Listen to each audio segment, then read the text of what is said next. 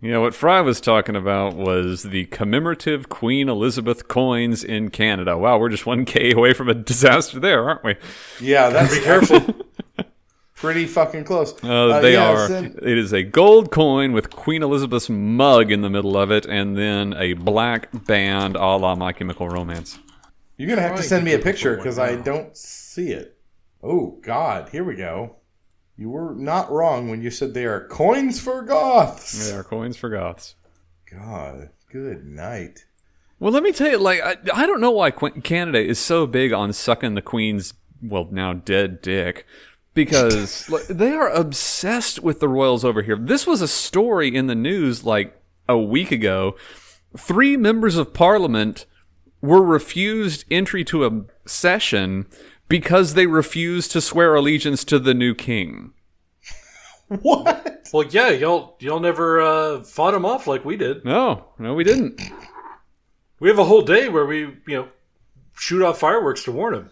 And here's the weird part Canada has that day too, but they are in no way independent. Hmm. The Crown. Every time I hear that stupid ass thing, and it doesn't refer to the hit television series currently streaming on Netflix. It's it's one of those things that sounds charming, I suspect, until you have to deal with it, and then it's like, all right, this sucks.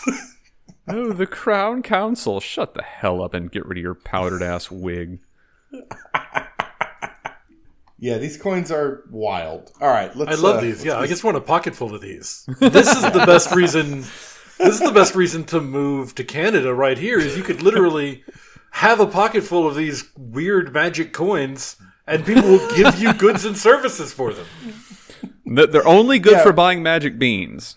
There are Yeah, no it's- coins in the U.S. that are worth carrying around for longer than the time it takes to deposit them in your car. that is the most U.S. statement that has ever been uttered. Okay. I remember Uh, my uncle got a handful of change at a toll booth once, back when there were still manned toll booths. Remember those days? Yes. And so he gets Yes. back, he gets his change back in like quarters, and he's so mad that he just flings them out the window as he drives away Yeah. from the toll booth. I bet that happened every hour of every day. It's every like day. five dollars in quarters. I mean, I would have kept it, but you know, I'm greedy, and also I need quarters. Send us quarters. James, All right, let's get you- started. We'll we'll quit our jobs and we'll open an arcade, and then I you'll keep have all trying the to. quarters. I You keep want. trying to cut this off with a vaguely funny, mysterious, possibly slightly threatening statement, and you keep interrupting with your happy-go-lucky voice I- and your pleasant overtones. This is the podcast and it's now. ruining is- my I'm, bit. I'm taking over, and I'm never going to let you speak again. I'm No, making shut up. We're enchiladas tonight. I don't. All right. I guess I had a Philly enough. cheesesteak. That is enough from both of you. You are being very naughty. Bad. Okay. Start the podcast now. Fry, I know it's tempting, but don't interrupt me, okay, bud? No, don't give me that that that lovable shrug. Okay, here we go. Warning this podcast contains spoilers, but you shouldn't care. Welcome to Hey James, Watch This, a celebration of mediocrity. In this, and indeed every episode, Russ and Fry will try to convince their friend James why he should watch an absolutely unnecessary film. Hey James, watch this. Okay, that was a fake out. I opened my mouth to see if you would start talking, you did. Good job. Hi, everybody. Welcome to Hey James, Watch This. I am James. I'm Russ. And I'm Fry. And what do we have today, boys? Merry freaking Christmas. Woohoo! The Happy Christmas season is upon us. Mm. It Pleasing looms Jew again Day. once you. Yeah, well, it's trying to uh, you know get us once again, but we have to fight back against all this sort of love and gift giving and family affiliation. Well, speaking of gift giving, I've got to give a point to Fry for untitled.txt because um, you and he tied for the answer. They're all female in reference to Yes, why the- indeed. Wow, we did that again. Yes, you did. I have, again. I have, I have also listened to the tape, and there was no question about it. We have tied. The- I, well, it's Christmas season. So, as well as having Christmas themed movies, we will have constantly Christmas themed untitled dot texts. And Yay. the standings right now are Fry 55, James 53. So, this week is a grab bag of Christmas trivia. So, away we go. Home Alone, 1990. What is Kevin's older brother's name? Oh God, Randy. Johnny McAllister. That would be Buzz, gentlemen. Oh, right. Yes. Yeah, yes. yeah, yeah. In Scrooged, 1988. God, I love that movie. I haven't oh. seen that in a minute. Oh yes. What occupation does the Spirit of Christmas Past perform? Oh, he wasn't a banker, was he? No. I, I thought it was something like like a garbage man. Oh, so close. It was a cab driver. Oh, a cab driver. Well, first of all, hold on a sec. I don't think those are the same They professions. they both drive around the city all day, That's it. and And this one, I- and uh, Fry's no, hold made- on a sec. I want to see. Hold on. I want to see where Fry's going to go with this. And I mean, what Fry? And if you're a cab driver, you probably have to clean out your car multiple times a day and deal with all the trash that people leave behind. okay. So you know they're driving around the city, they're moving trash around, same kind of thing. okay. I am not implying please. that anyone who uses a cab is trash. I have used cabs many a times and will again.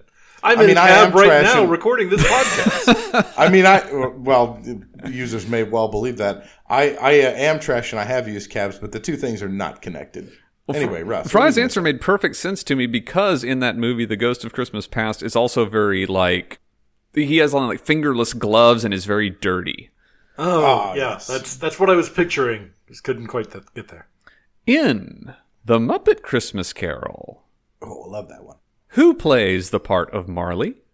Oh, oh, it's um um Is that Gonzo? Stat. No, it's Statler or Waldorf.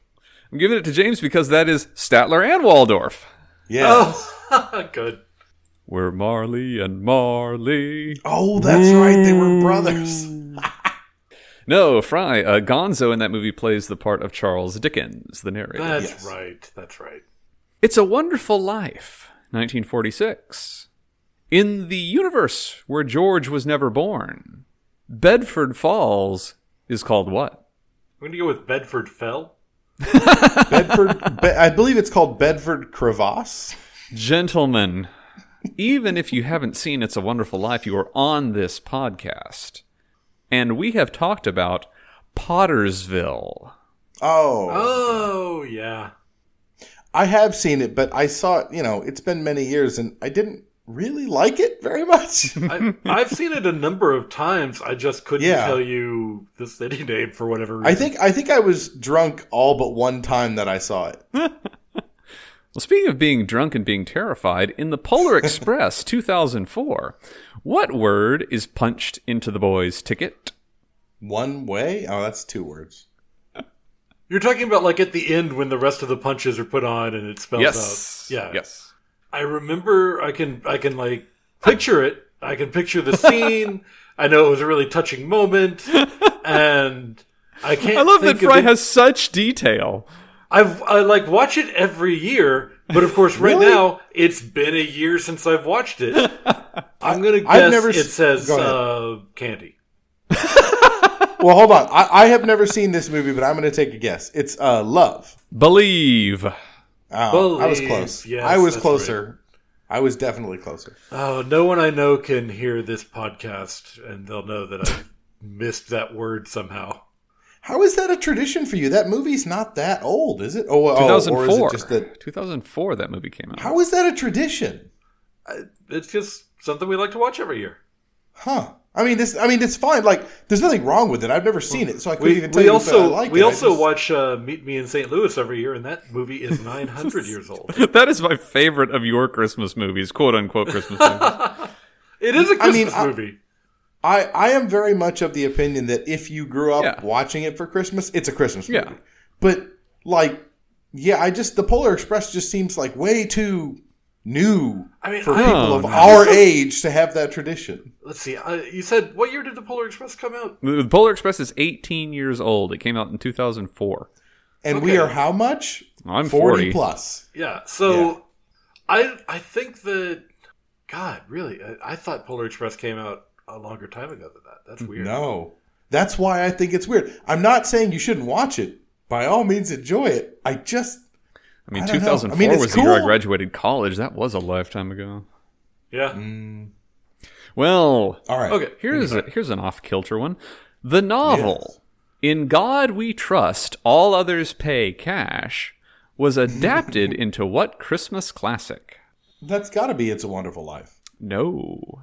Oh, that's a great title. That is a really, really good title. Oh, I know, Russ. It's uh, Citizen Kane. oh, it is not quite that classic. 1983. 1983. We're not we're not talking Die Hard, are we? oh, it's the it's the Hudsucker proxy. We are talking a Christmas story. Oh, Oh, okay. Speaking of a Christmas story, 1983, what was the secret message that Ralphie deciphered from the Little Orphan Annie radio show? I'm gonna I'm gonna give James a little extra time to respond here because I'm. I I'm think it gonna- was the recipe for gunpowder. I, I'm gonna admit I have never seen a Christmas story, Oh, really? uh, and I hear many people consider it a great classic. And It's- there's like a sequel coming out now. it does not hold up if you watch it. It is a bad movie. I have a soft spot for it, but I also really like movies that are vignettes. Yeah, if you have nostalgia, I don't have nostalgia glasses for it because I saw it when I was a little older, and I was like, "This is a shitty movie." but I can see how if you saw it when you were younger, you would like it for sure. I got I got no possible answer Nothing. here. Uh, feed me, Seymour. Oh, be sure to drink your Ovaltine. Oh, right, the Ovaltine. God, that. Have, have, uh, question: Did you guys grow up drinking that? No. I kind of I drink it did. now. And let me tell you something. It's like hot chocolate, but just not as satisfying. Yeah. I drink I drink protein shakes for breakfast and right now I have a big can of Slim Fast that basically tastes like Ovaltine. Hmm. Yeah, it, it's it's like hot chocolate, but it's not as good. In Elf 2003, where were the North Pole scenes filmed? Vancouver. In the studio. the correct answer is Vancouver. Yes. yes. Nice. What a guess. Nice, nice. Speaking of Elf, can you name the Elf food groups? Uh, yeah, that's going to be uh, candy, sugar, hot chocolate. Uh, no, I've never seen Elf. I go ahead, Fry. I don't really know the answer to this either. I've seen Elf one time, but I, I don't have it memorized. Oh, okay. Well, do you want to take a stab? Uh, sure. Uh, candy. That seemed to count. Marshmallows. Uh, candy canes. Hot chocolate. Reindeer meat. Uh, Pretty ice cream. Ice cream uh, and ice Well, and uh, snow cones. boys, you both got a point on that one because one of the groups was candy, and one of the food groups was candy canes. Oh, wow, okay. So the four food groups were candy, candy corn, candy canes, and syrup. Candy corn is for October. You sh- that ooh, that pisses Take me it up with Will Ferrell. It originally, well, uh, it, it no, I'm gonna have a word with created the- as a Christmas snack, and it got I'm uh, gonna have- co-opted into Halloween. That is not true. I'm gonna have a word with the with the script writers. And lastly, who was the narrator of 2000's How the Grinch Stole Christmas? Oh, uh, I think, think it was also uh, Jim Carrey. It was not. no, no, no, no. It was uh, oh God, Morgan Freeman. I think. No. Hmm, shit. A voice of similar gravitas. David Attenborough. No. Sir Anthony Hopkins. Oh yeah. Okay, that's why I thought. Okay, yes, the British Morgan Freeman. British Morgan Freeman. Well, not not your worst hour, boys. That was uh, two to Fry, bringing him to fifty-seven, and two to James, bringing him to fifty-five. Gosh, I can't shake you. Well, we wanted a Oh, yeah, Christmas no, drama, didn't we? Well, we didn't want one, but the wheel told us we had to, and we always do what the wheel says, except when we kind of don't feel like it. I Exactly.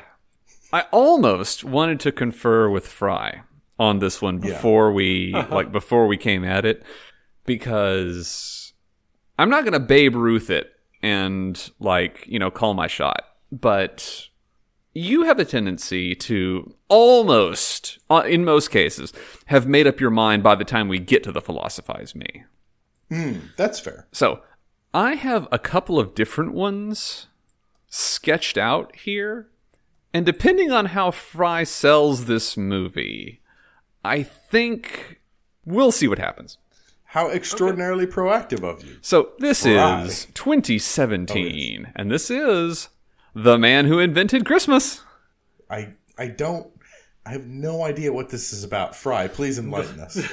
the man who invented Christmas. Well, you clearly it, it's it's a little silly that you don't know who invented Christmas, given how uh, big of a deal it is in our culture. Christmas was invented in the 1840s by Charles Dickens.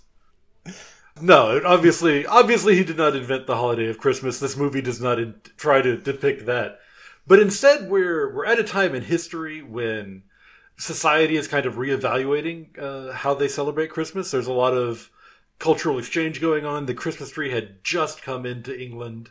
Oh yeah, Christmas carols were like starting to come back in style in different ways. So a lot of societal change going on around Christmas.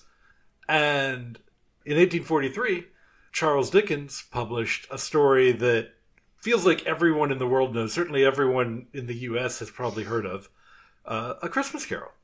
yes, And so this movie is the story of Charles Dickens finding that story, bringing it to life, and the things that were going on in his life as well that were complicating that.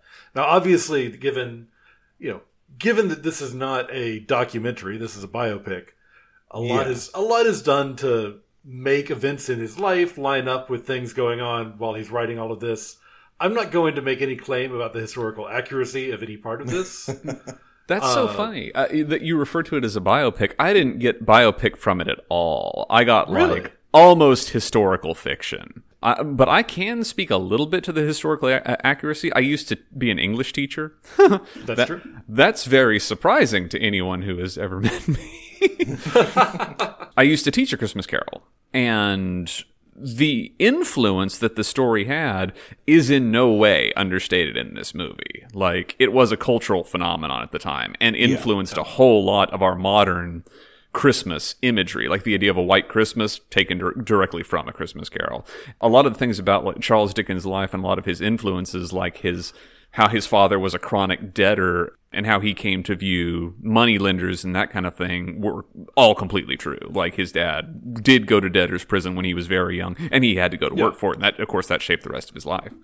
yeah, Yeah, I, I felt like the the major events that were being described were were true, but the idea, uh, I is it historically accurate that his dad happened to come to visit the six weeks he was writing a Christmas Carol like that? The the, the way they move things around so they can fit the story in. Yeah, you know, that's obviously that's they of take course some silly. liberties with it. Um, yeah. But yeah, I liked this movie, and I liked it for a couple of different reasons. I always find fascinating these these moments in history that have such an outsized impact from what was what was happening. Like you know, most stories that get written by people do not change the world 150 years later.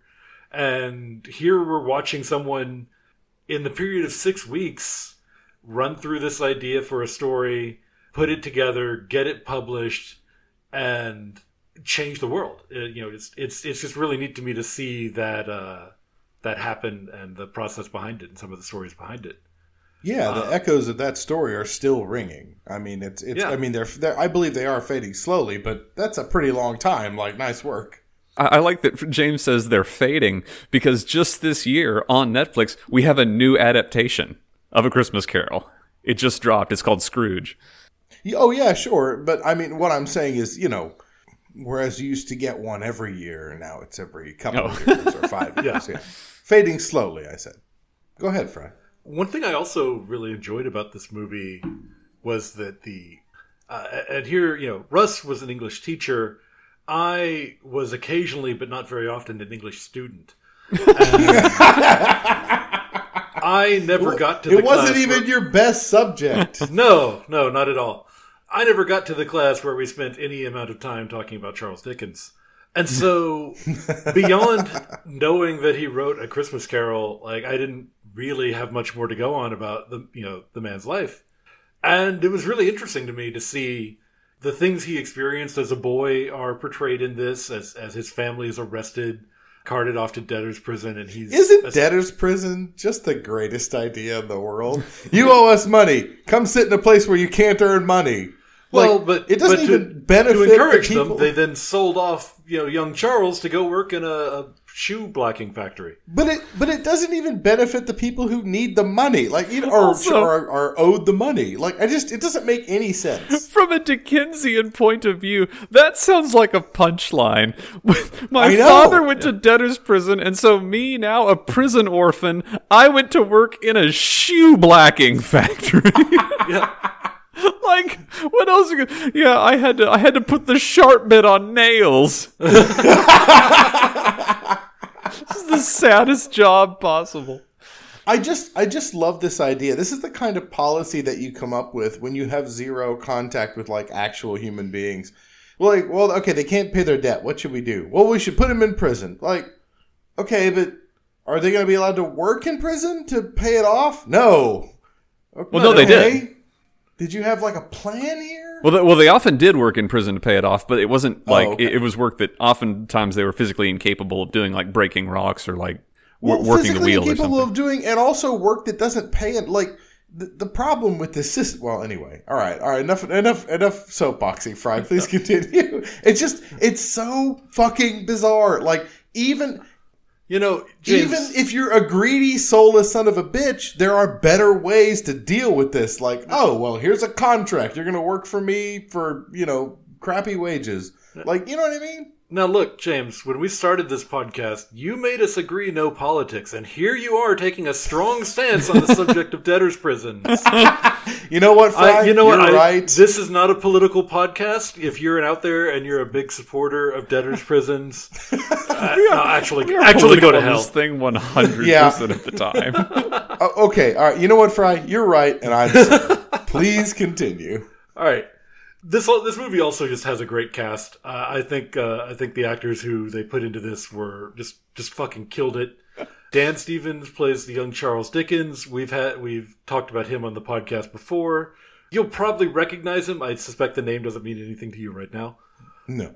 Christopher Plummer is Scrooge. Oh, shit. Yeah. I love Christopher And Plummer. Christopher Plummer at, at times looks like he's just having the time of his fucking life. Because He- Scrooge, I want you to, if you've never seen it, you should watch uh, Star Trek. I think it was five or six. The, the or no, no, oh yeah, it, was, six. The Undiscovered Country, where he plays the Klingon commander. He is devouring the Ooh, stage, and it's I'll check that absolutely incredible. And he's just he's literally spinning around in his chair and quoting Macbeth and Klingon. six? Or I mean, Undiscovered I've I've undiscovered Country. vaguely watched most of the Star Treks at least once, but Oh, like man. the kind of thing I'd have on in the background while I was doing. So the problem with the Star Trek movies is some of them are watchable and some of them aren't. I've seen the one with the whales several times. That one is okay. It's not. It's I would. It's middle of the road. Star, Undiscovered Country is the, is the best of the old ones. I I'm more Agreed. likely to see it when it comes on because I've I, I know what I'm in for. It's like, oh yeah, it's the the whales. Okay, once you see a single whale in Star Trek, you know what you're watching. that explains a lot. Please continue. Um, Hello, computer. yeah. Hello, computer. so, Speaking into our mice because we're old and we think Scotty Bang. yeah, that funny. visual gag will not really. translate. Also, they already had transparent aluminum. Go fry. so Christopher Plummer kills it as Scrooge. Uh, Scrooge Yeah. is is kind of the first character. The way the way we see the story develop, Charles Dickens is kind of inventing it one character at a time. yeah, I assume like these characters are sort of exaggerations of real people in his head, or they're they're mixes of like different people he's come Yeah. across, and so Scrooge is the first to come out, and he torments Dickens. Like he like he's he's like, oh, you're having trouble finishing your book, huh? You're maybe not as good as you thought you were. You know, all just all this kind of stuff as Dickens is having hmm. trouble trying to sort it out. Because you know he's just such a such a mean person, and Dickens saw nothing good in him. And Yes. so we get to see Christopher Plummer absolutely having fun taking the shit out of Charles Dickens. But we we also that performance is so well done because at the end, you know, obviously at the end of uh, a Christmas Carol, uh, Scrooge can can change. He wakes up a changed man, and he he goes forth to do good from then on. And that was kind of a last minute addition, you know, last minute thing that Dickens Yeah. figured out. And so we see him first off seeing Scrooge as this someone who cannot be helped. He- He's just stuck the way he is forever. And so Plummer portrays him that way, and it's it's a lot of fun to watch. We get to see Plummer's performance, which is great. His father is played by uh, Jonathan Jonathan, Pryce. Price. And Oh, okay. just uh, just a great performance there. Loved loved every second he was on screen. We get to see these cool moments when when Dickens is coming across a major character or a major plot element. Russ is raising his hand. Uh, before you leave the cast, Fry, I want Yeah. to bring up one fun fact. So this was a joint Irish Canadian co-production. I don't know why. And so the cast is almost exclusively from Ireland and then the UK. Now, that is the area that A Christmas Carol is from. Hmm. So I wanted to know in this movie how many actors have done another adaptation of A Christmas Carol? because it seems like if you're a British actor Yeah. or an Irish actor, you either have to have appeared in A Christmas Carol or one of the Harry Potter movies. There's a good That- chance. that's pretty much ninety five percent right there. So, in my very cursory research, there are at least five members of the cast that have done another Christmas Carol adaptation, including one who played the same character in both. so Miriam Margolyes play uh, Mi- Miriam Margolyes plays Mrs. Fisk in this one, and then she had a stage play for a while where she played twenty three characters from Dickens novels, um, and also she was Queen Victoria in Blackadder's Christmas Carol. oh, Jonathan Pryce plays Char- uh, Charlie's dad in this. Charlie, yeah, Charlie, Dickens. Yeah, Charles's buddy, dad in this Charlie. one. And he plays Jacob Marley in the new Scrooge, the 2022 one. Simon Callow plays a character called John Leech in this one, and he played Ebenezer Scrooge in A Christmas Carol, the movie, 2001. And, okay, so then you have a husband and wife. Ian McNeice plays a character called Edward Chapman in this one, and he played Fezziwig in the Patrick Stewart one from 1997. And Annette Badland plays Mrs. Fe- Fezziwig in this one, and Mrs. Fezziwig in the Charles Dickens one. fantastic. Good. The other thing I really liked about this movie was the just getting to see the the, the way they were portrayed the moments where Dickens has these inspirations. Uh, Yeah. when he when he comes up with this character Scrooge, it's it's a really fun moment. He's he's walking through his room. He's just pacing loudly, yelling out funny sounding names, trying to find the one that's gonna fit what he wants to do. and he's just like Scrunch, Screech, just and you know Dan Stevens just having a great time with it, just yelling all this stuff. The maid came, comes in and talks to him for a little bit, and at the the end of all that, he says Scrooge, and then Christopher Plummer dramatically appears in the doorway as the wind blows on his face. I forget which one of them says it, but one of them says, uh, "We're gonna do beautiful things together." And I just thought it was a, it was a really cool moment. Uh, he does that again when uh, he comes up with his second character, Marley. He gets woken up here. He wakes up in the middle of the night, and he sees the apparition of his uh, Scrooge character in front of him, and he's like, "I thought you'd want to know. It looks like the new character's almost here." And then Marley bursts in through the door. So hold on a second. Wait, wait, wait. Hold on. Wait, wait, wait, wait, wait. You- You're not allowed to. Hold on. Okay. So I'm not. I don't mean you. I mean the the people who are telling the story. You're not allowed to do this. Okay. Are they trying to tell kind of sort of the story of a Christmas Carol through the life of the author Kinda. No, in a way that is sort of magical realism? Well, no, not, No. not like that. No, no, not they're not trying to do the Christmas Carol like straight up and tell how. he Kind of was the feels Christmas- like They, it a they little. visit a lot of the same themes. Yes, there Like- there uh, are definitely obviously- connections between the two. Like obviously, Carol's not Scrooge, but I'm just saying like. There's lots of bits where like it's clear it's happening in his imagination. It's not like yeah, no, I mean we know it's in his imagination, I guess. But what what I meant was I still don't know what magical realism means. What I meant was that don't don't even try to tell me. I'll never learn it. not hard. no, I what I meant was like, but obviously the characters are appearing on screen as parts of his imagine, Yeah, imagination. exactly. So in some ways, acting out their roles from the story. Yeah, yeah, be, behaving as them. Like he's bouncing ideas off them, trying to understand how this character reacts to different situations. Right. O- uh, trying to trying to imagine those things.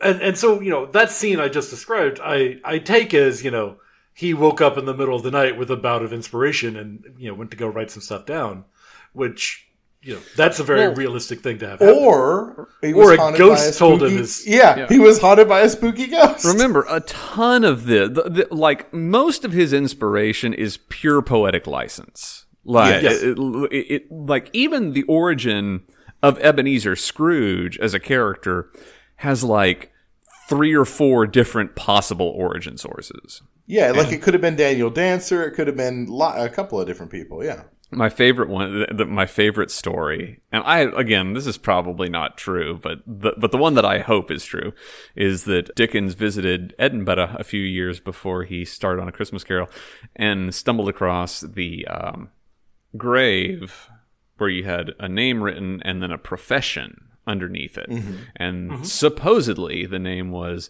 Ebenezer Scroggie Mealman, as in someone who deals in meal and grains. Yeah. Okay. However, he misread it as Ebenezer Scroggie, mean man. and so the inspiration was, wow, how how much of a dick would somebody have to be to be remembered as that? And again, that that feels way too poetic, but I hope it's true. Possibly apocryphal, but we'll Very po- very likely apocryphal. yeah, but we'll take it for the charm. I pretty much covered all the parts of, of this movie that I liked and you know really wanted to talk about. I think it was a lot of fun. Very entertaining movie. Uh, big cast. Uh, One of the things I wasn't expecting when I looked at the uh, the cast list on Wikipedia is I think there's a thousand names on this list. I lost count, uh, Jeez. but there's quite a lot. So they, they've got just tons of people in the movie who you know point out what you said that a lot of the inspiration for these characters was bits and pieces of other people he knew in real life. Yeah, yeah, which is probably fairly normal. Cool. Although the the grave story that Russ mentioned does, does not appear in this film. I'm No, sorry. it doesn't. Mm. Well, Russ, would you philosophize us, please? So I'm going to take a weird direction on this one. Sure. and I'm going to make a prediction. And my prediction is that you're going to watch this movie. But I predict you're not going to sit down and watch it.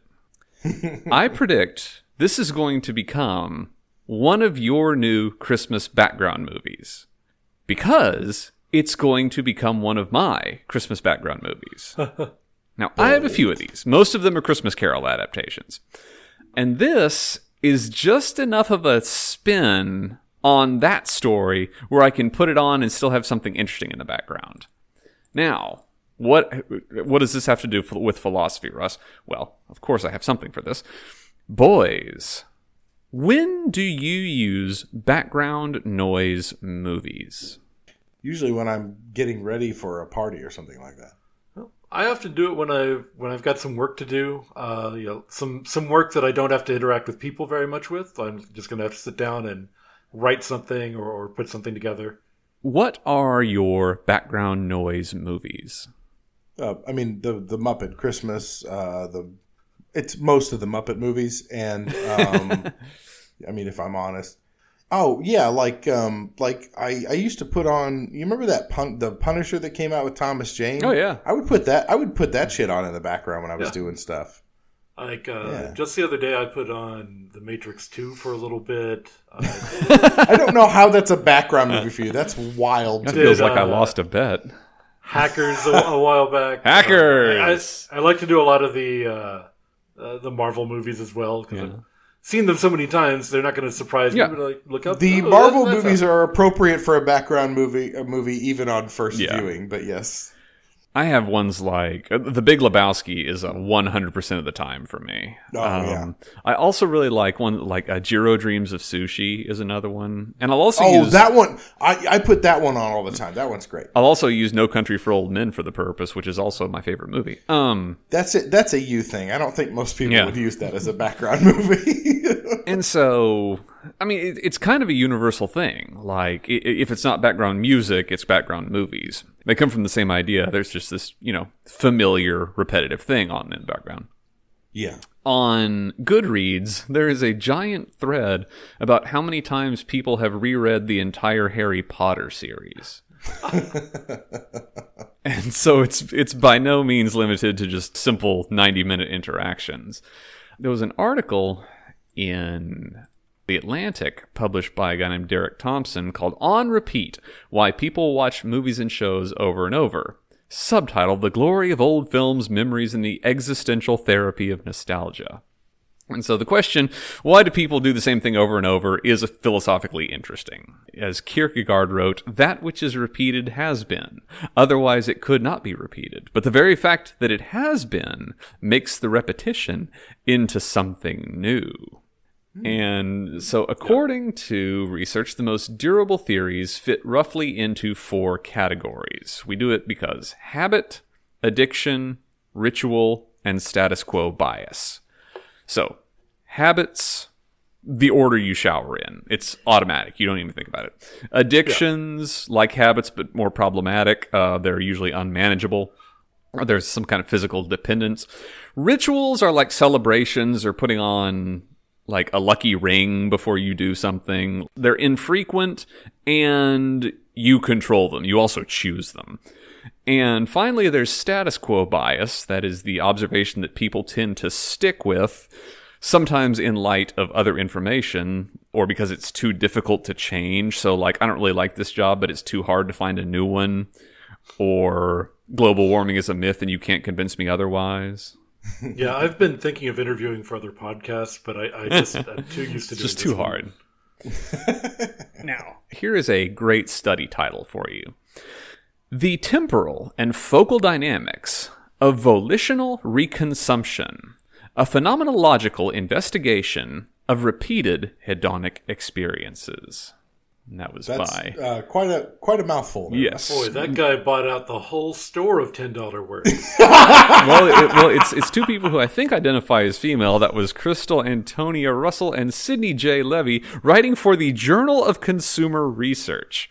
Now, they did a study on this, interviewing people about things that they did repeatedly as part of a consumer research thing. But rewatching movies and shows were also included in the lists of their questions. And what they found was that people's reasons for reconsuming media didn't fall into those habitual categories that we just talked about. Hmm. There's like different reasons that people repeat movies. They found that people sought out familiar entertainment for specific reasons, like recapturing lost feelings or weirdly appreciating the passage of time. And they found that they could break their answers down into largely four categories. Very convenient. The first reason is because they like it. yeah. And that sounds unscientific. And if you want a scientific word, we can say reconstructive consumption, was what the study says. and maybe you watch something to relive a plot point that you find exciting or to catch details that you didn't get the first time. And you'd think the novelty would wear off, but when you're doing something familiar, it requires less energy. And when you understand things on a whole lot of levels, you tend to regard them as better. And when you Yeah. know a movie so well you can quote it, it that comes really easily. It's not a lot of mental work happening. Uh, the second reason is nostalgia. Uh, we like repeating pop culture experiences because they help us remember the past, and remembering the past feels good. God, the that that is nostalgia is just the dirty word for "Hey James, watch this."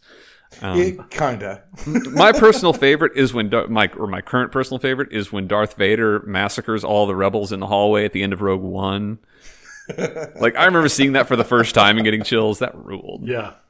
Uh, the third reason is therapy. Weirdly, uh, one of the cool things about old movies is that you're not going to be surprised by them. You know how they end. You know how they go. We get older. They stay the same age. All right, all right, all no, right. all right, all right. Hold on. So, No, it, that's- it, I- it, I think in you- other words, Yeah, you kind of stepped on your point there by bringing Matthew McConaughey into Yeah. no, I no, I disagree. I knew he was going there, and I that appreciated it. It's just the grossest quote from Matthew Yeah. McConaughey ever.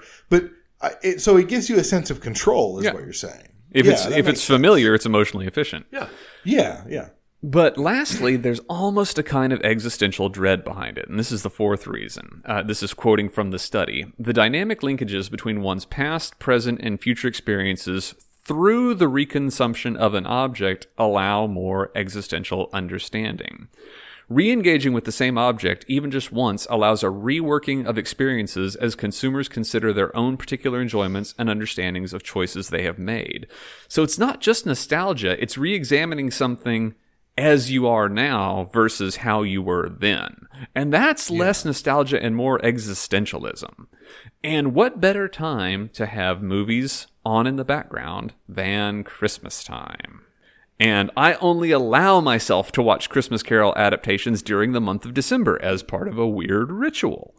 So this is perfectly delightful, cutely acted.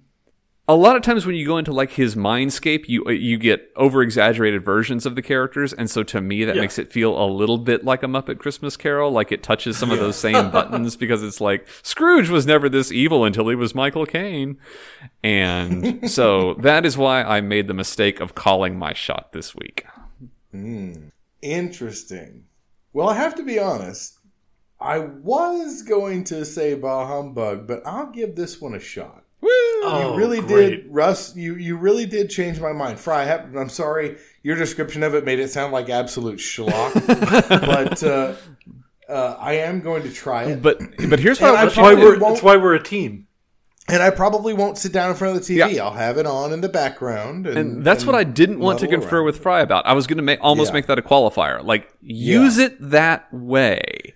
I I think if I sat down and watched this movie, I would probably be quite furious. But if I just have it on in the background and all the little parts I know happen, then I'll be perfectly happy during the month of December. So that's fine.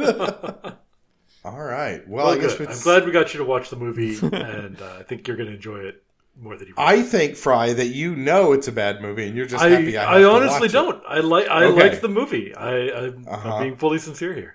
Yeah, it's Christmas time, a time of sincerity. To, let's spin the wheel. Oh, before we spin the wheel, I wanted to make a pitch. Okay. Uh, mostly because this movie came out fairly recently, and I'm ah, oh, you have an idea. Let's hear very it. interested to see it. I'll wind up watching it anyway, but it might be a good podcast movie. Uh, have are either of y'all familiar with the movie Spirited by Ryan Reynolds and Will Ferrell? Did you mean Spirited Away No, by he Studio means Ghibli? Spirited. Well, it has Ryan Reynolds and Will oh, Ferrell. Oh yeah, we got to do I this one. This looks stupid. And I worry that this movie looks awful. oh wait a minute. Here's what I don't saying? like though. It's a Dickens adaptation. Perfect.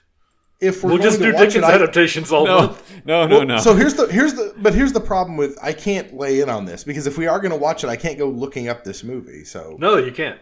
No, th- no, this Okay. is just the, this is the same thing. Will Ferrell plays Ebenezer Scrooge. But yeah, I- no, I- Oh, heartbreaking because this looks so much fun. Well, I'll see it anyway. I'll wind up talking about it at some point. I yeah I I that doesn't sound like something I would watch. we only get three Christmas episodes this go around, and so I want like I want some different stuff. So shall we spin the wheel and take drama off in addition to romance, and then just add Yeah, sure. Christmas to it? Excellent. So remove drama and romance, and we'll just append Christmas to whatever this thing is. Anything else you want me to remove? Uh, I think everything. Uh, maybe documentary. We've had enough of those. I think. Oh, there's a really good documentary about all the mall Santas I saw I years ago. love. Really? Oh, I've seen that. I've I've already seen that. the yeah. one with mankind. yes. Oh darn. Okay. The, one The- with Mankind. Mick Foley, the professional wrestler. Yes. Yeah, yes. absolutely. Yes. It's Fry. Fry. After this, we'll Google the title and give it to Russ because he would thoroughly enjoy it. Russ, when you watch this movie, because I can assume by the look on your face you are going to watch this movie, uh, I want you to know something about how I first experienced this movie. And this won't, that, like, James may laugh at this now. You'll just have to understand it as you watch. I had not seen this before, and one Christmas I'm over at my mom's house, and we're flipping through and looking for Christmas movies to watch. And I come across oh, that wrestler I like did a thing with mall Santas. This is probably safe and fun. and we watched this together, and You watched it with your mom? my mom and sister, yes, I did. Oh, that's Uh, fantastic. So It's it's Just called keep that I moment mind. Am Santa Claus. yeah, yes, it's it's actually really good. I'd recommend it. yeah, like I I like it. Just don't watch it with your conservative parents. That'd be kind of awkward. Spin the wheel. Alrighty.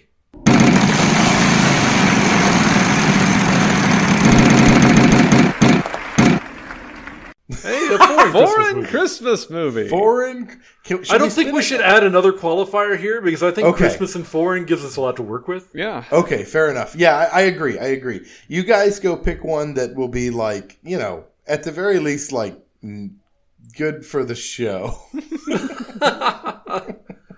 Russ, if we can find something, here's uh, here's what I would love to see. I don't know if this exists or not, but I would love to see a Japanese Christmas movie. Oh, there's tons of them. But no, I, there's more to this description than, than just uh, that includes the importance of Colonel Sanders in the holiday. Uh, you know. But it's Oh, not a that'd movie be good. about KFC. yeah. I don't see why it can't be about KFC. Okay, uh, stop sharing your screen. We have to get our faces back. You you can I can see all of your faces just fine. Your face didn't go anywhere. I don't know how to get out of it. I'm old. Thank you. Don't know. Okay. Why why do you not know how Discord works? We've been doing this for three years. Because I don't touch buttons, I don't want to ruin it. Okay. Boys, what it's time for what are we watching? I'll kick it off. I've been watching the new Wednesday Addams series Oh, how on Oh, how is that? So here's the thing. I'm conflicted. It's not exactly what I wanted, but it's pretty good. like it's not quite what I was hoping for, but it's not bad. And as a fan of the Addams family, I'm going to continue watching it and I've only seen like 2 episodes of it so far. So I'm going to keep watching it and further form my opinion. So I've got a, a couple of things to recommend. Uh, Yeah, what are one, you watching? One new and one old. The new one, I saw this Netflix or this documentary on Netflix. Uh, it's a net, uh, documentary series, and I was like, "All right, I've got to, I've got to watch this." This documentary documentary series is called "Pepsi, Where's My Jet?" Oh And yeah. It follows follows Oh, the story guy, of the man yeah. who uh, was getting you know saved up seven or bought seven million Pepsi points to get he a Harrier jet. technically won a fighter jet from Pepsi, and they refused to give it to him for some stupid reason, like we don't want you to die from owning a fighter jet or some dumb thing like that. Yeah, That's I a dumb reason. Give him the fighter jet. and uh, I also finally, for I think the first time, if not at least the first time in a very long time, Mm-hmm. uh, sat down and watched Rounders. Which is Oh, just- yeah. it- it- it's what a great movie. Like I, uh, several thousand people have said this before me, but that's a pretty good movie if you're looking for a movie. Them smart boys doing the curd sharking. Well, one of them was less smart than the other one. There are different levels of That's true. smartness between the two. That's true. Russ, you been watching Yo. anything? Yeah, uh, again, picking up things well after their sell by date. I started watching Jonathan Strange and Mr. Norrell, How is that? which is a British adaptation of the book series. Uh, I can see it being too slow for some, but I'm really enjoying it. Excellent. In a review I saw, it's like Harry Potter but for adults. Ooh. Have y'all seen sound it? That's a that. No, I haven't seen I ha- any of it. Oh, I y'all didn't see seen it, that no. one? No. Watch the first episode and tell me if you like it or not. Okay. It is Jonathan l- l- Strange and Mr. Morrill. Mr. Norrell with an N. Norrell. Right. And That's so what I said. It's an alternate timeline England and magic used to exist but it doesn't anymore. And so there's like a society of magicians but they don't do anything. Like they sit around and like just say they're magicians and discuss the history of magic. And it's it's mostly like an old boys club until they accidentally encounter a real magician. Uh, but well, eventually two real magicians. But it's set against the backdrop of the Napoleonic Wars Oh. and so a, a lot of it is like one magic isn't easy to do Yeah. and two what would that look like realistically in a war scenario That is really that sounds super interesting. I'm going to give that a watch. yeah. Does anyone have any like Christmassy shit they want to say before we sign off? happy holidays Hmm. Happy holidays. Happy holidays indeed. Thank you everyone for listening to Hey James Watch This. Have a great day and don't drink bleach.